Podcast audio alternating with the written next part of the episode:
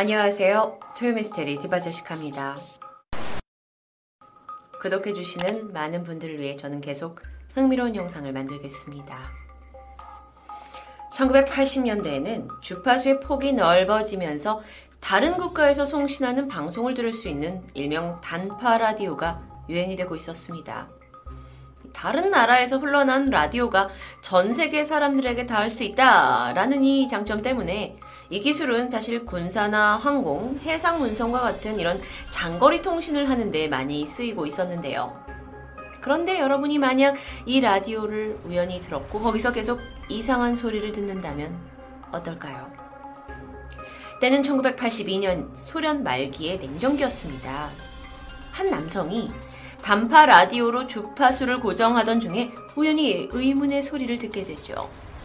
이상하게도 이 라디오에서는 낮은 전자음이 계속 반복되고 있었습니다. 한번 들어보시죠.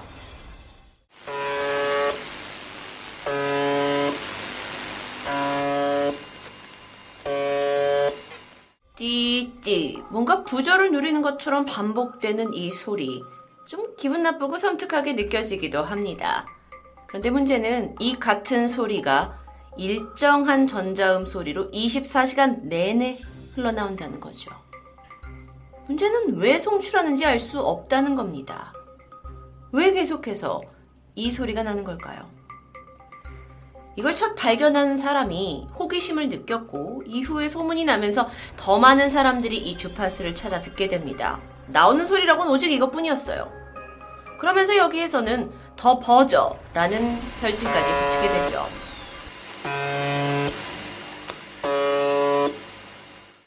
청취자들은요, 4625kHz의 주파수로 재생이 되고 있는 더 버저가 이게 녹음된 소리도 아니고 기계에 의해서 자동으로 송신되는 게 아닌 수동으로 발생하고 있다라는 것까지 밝혀냅니다.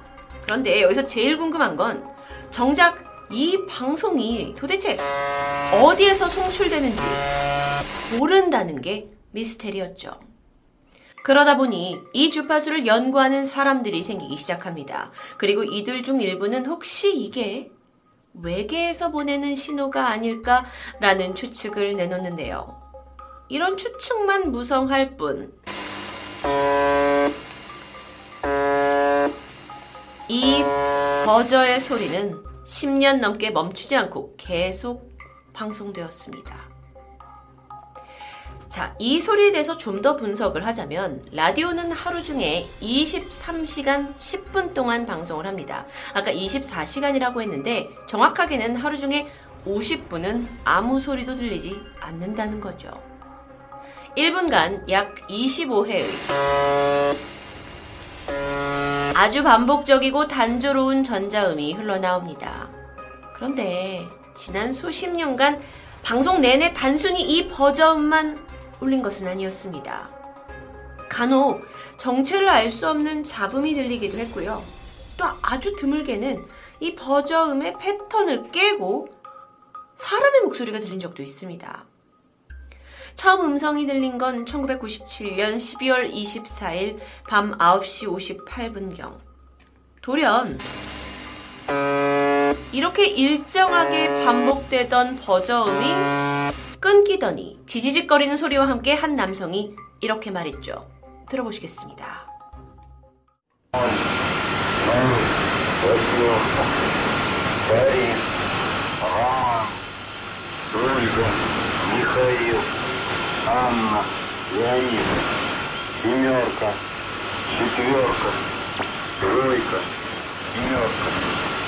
뉴욕은 뉴욕은 뭔가 섬뜩하시죠. 그러니까 아주 10년 넘게 같은 소리만 나오다 갑자기 이런 소리가 튀어나온 겁니다. 이 음성은 선명하게 러시아어로 글자 하나하나를 눌러가면서 정확하게 발음하고 있었는데요. 바로 이런 의미를 알 수 없는 암호와 숫자를 이야기하고 있었습니다. 그리고 이 중에는 누군가의 이름으로 추정되는 단어들도 있었죠. 그렇게 음성이 끊기자 다시 조금 전에 버저음으로 돌아옵니다. 하, 도대체 이거 뭘까요? 이렇게 10여 년 동안 같은 음만 들리다 갑자기 러시아 사람 말이 나오게 되자 사람들은 이제 더 많은 가설을 만들어내기 시작했습니다. 아, 이건 간첩들 간에 주고받는 메시지가 아니냐, 또는 러시아 정부가 각국의 스파이에게 전달하려는 암호가 아니냐. 실제로 이와 관련해서 난수 방송이라는 것이 있습니다. 이게 또 다른 이름으로는 암호 방송이라고 하는데, 이게 숫자나 단어를 조합해서 만든 암호로 이걸 일반인들은 해독할 수 없어요. 들어도 절대 알 수 없습니다. 근데 이걸 할 수 있는 사람에게 주판을 통해서 보내는 거죠. 실제로 북한은 V15라는 난수 방송을 1980년대부터 송출을 했는데 이게 오프닝이 아주 재밌습니다. 평양의 큰아버지가 서울의 조카에게 보낸다라는 오프닝 멘트를 시작으로 이후에 뭐 암호화된 우리가 알아들을 수 없는 메시지가 나온다고 합니다. 이게 자정에서 약 30분 동안 방송이 나왔는데요. 어쩐 일인지 2000년 이후 중단되었죠. 비단 북한만의 일이 아닙니다. 중국, 베트남, 우크라이나, 폴란드, 뭐 영국까지 현재까지도 난수 방송을 운영하는 국가는 꽤 있는 것으로 알려져 있죠. 한국이요. 한국도 V24라는 난수 방송이 존재했습니다. 반갑습니다 노래로 시작되는 이 방송 한번 들어보실까요?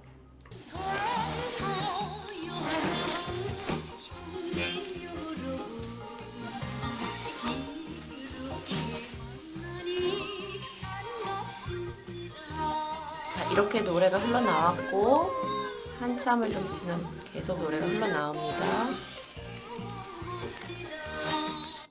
자, 자 노래가 끝났습니다.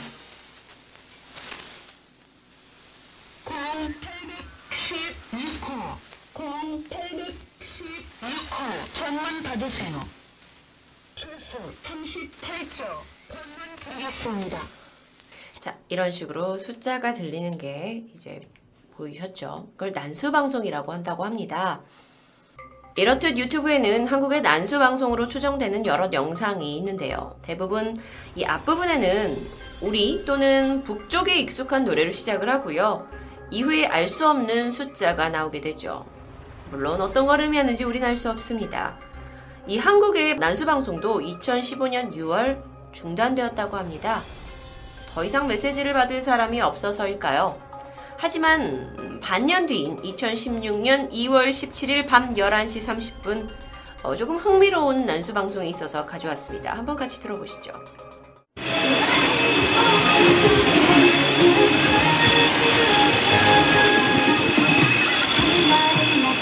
조금 익숙한 노래 아니신가요? 네, 이게 케이팝 노래인 것 같은데요. 이렇게 노래가 시작이 됐고, 자, 한참 후에,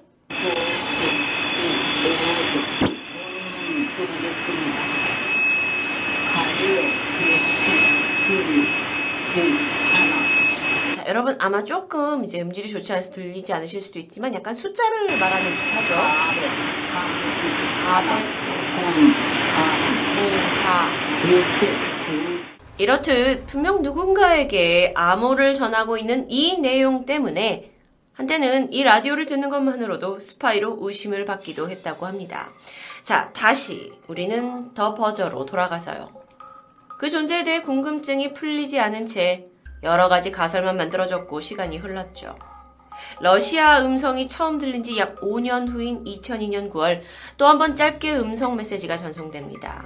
이번에는 노이즈가 심하고 목소리가 잘 들리지 않아 당최 무슨 말인지 알기가 어려웠는데 어, 이게 가장 중요한 단어는 UVB76. UVB76. 바로 이 단어였습니다.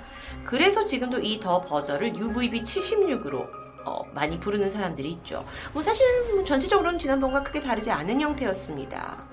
그리고 4년 후인 2006년 2월 세 번째 메시지가 들려옵니다. 제가 살짝 읽어드리면 75, 59, 75, 59, 39, 52, 53, 58, 5525 콘스탄틴 콘스탄틴 190-90898 타티아나 옥산나 아나 엘레나 97559 타티아나 아나 라리사 율리아나 역시 일반인의 눈으로는 뭐 그냥 이름 사람의 이름 뭐 러시아 사람 이름과 그냥 숫자만 조합해 놓은 거라 도저히 알기가 힘들 텐데요. 이런 식으로 이 더 버저에서 목소리가 들린 일은 몇 번이나 이어집니다. 아, 도대체 이게 뭘까요? 그리고 더 버저는 무슨 메시지를 보내고 있는 걸까요? 궁금증은 증폭되어 갔죠. 그런데 2010년에 들어서 이 수십 년간 한결같던 버저음이 갑자기 정지합니다. 근데 얼마 후에 소리가 다시 시작돼요. 근데 이건 분명 이변이었어요. 소리는 멈추지 않았거든요. 쉬는 시간 정확하게 빼고요. 이후에 2010년에 들어서면서 버저음이 약해지기도 했고 잡음이 더 많이 잡히기도 했고 하는 약간 예측 못할 패턴들이 생겨나면서 또 사람들은 다양한 가설을 내기 시작했습니다. 하지만 여전히 답은 없었죠. 그러던 어느 날입니다. 드디어 이 라디오 방송이 어디에서 성출되는지 예측한 지점이 포착됩니다. 바로 그곳은 러시아의 수도 모스크바 북서 40km 지점에 있는 로스키라는 작은 마을 근교였는데요. 저처럼 이 더버저의 엄청난 흥미를 가지고 이 미스테리를 풀고자 끈질기게 집착했던 한 사람이 2014년 이곳을 찾아갑니다. 그리고 현장에서 더욱더 흥미로운 것을 발견하게 되는데 바로 더 버저의 송신 기록과 함께, 그러니까 즉 여기서 송신을 했다는 기록이죠. 그 증거죠. 함께 발견된 것은 러시아 군부의 기밀 문서로 추정되는 서류였습니다. 그는 이 자료를 자신의 웹사이트를 통해 공개했고 이후에 이게 일파만파 소문이 나면서 해당 건물은 정부에 의해 헐렸고 결국 폐쇄됩니다. 사실 이, 여기가 어떤 곳으로 쓰였다, 그 소리는 뭐였다라는 공식적인 발표는 없었습니다. 그렇다면 이제 방송은 더 이상 나오지 않는 걸까요? 아니었습니다. 놀랍게도 전자음 방송은 계속됩니다. 아니, 분명히 송신서가 사라졌는데, 어떻게 해서 계속 이렇게 송출이 되는지 도저히 이해할 수가 없는 일이었어요. 그래서 사람들이 폐허가 된 현장을 찾아가 보기도 했죠. 내부에는 더 이상 송신을 하고 있는 흔적을 찾을 수 없었습니다. 다음 영상은 음 이제 러시아의 어떤 분이 그곳을 직접 찾아가서 이제 뭐가 혹시 여기서 누군가 방송을 하는가라고 확인을 한 영상인데요. 아, 같이 확인해 보시죠.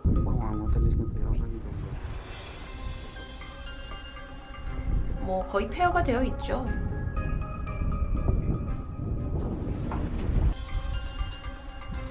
사실 뭐 사람이 여기 있다 또는 뭐 송출 기계가 여기 있다 라고 좀 예측하기는 힘든 환경으로 보입니다. 안에를 들어가 봤더니 뭐 다 이렇게 헐려져 있고요.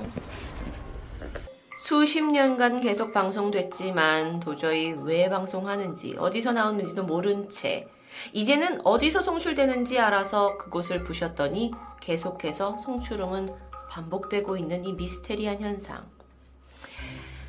이 버저에 대해 연구하는 사람들은 음, 이 소리가 어쩌면 러시아 내에 스파이들을 연결하는 하나의 네트워크 도구일 수 있다라고도 얘기하고 또 어떤 이들은 러시아 밖에 있는 스파이들에게 보내는 일종의 비밀 메시지다라는 사람도 있습니다. 또 한편으로는 이것이 우리가 전혀 모르는 세상, 즉 외계에 보내는 메시지 또는 외계에서 받는 메시지라고 추정하는 사람들도 있죠. 물론 답이 없기 때문에 미스테리입니다. 저는 오래간만에 너무도 흥미로운 주제를 만나서 아주 흥분되었었는데요. 중요한 건 3, 40년 동안 누군가가 수동으로 마이크에 가까가서 일련의 숫자와 메시지를 계속 내뱉었다라는 것. 그리고 여전히 왜? 라는 대한 대답을 찾지 못했다는 겁니다. 그리고 여러분, 더 버저의 방송은 지금 이 순간에도 들으실 수 있습니다. 현재 방송의 링크를 하단에 남겨놓겠습니다. 토요미스테리 디바제시카입니다.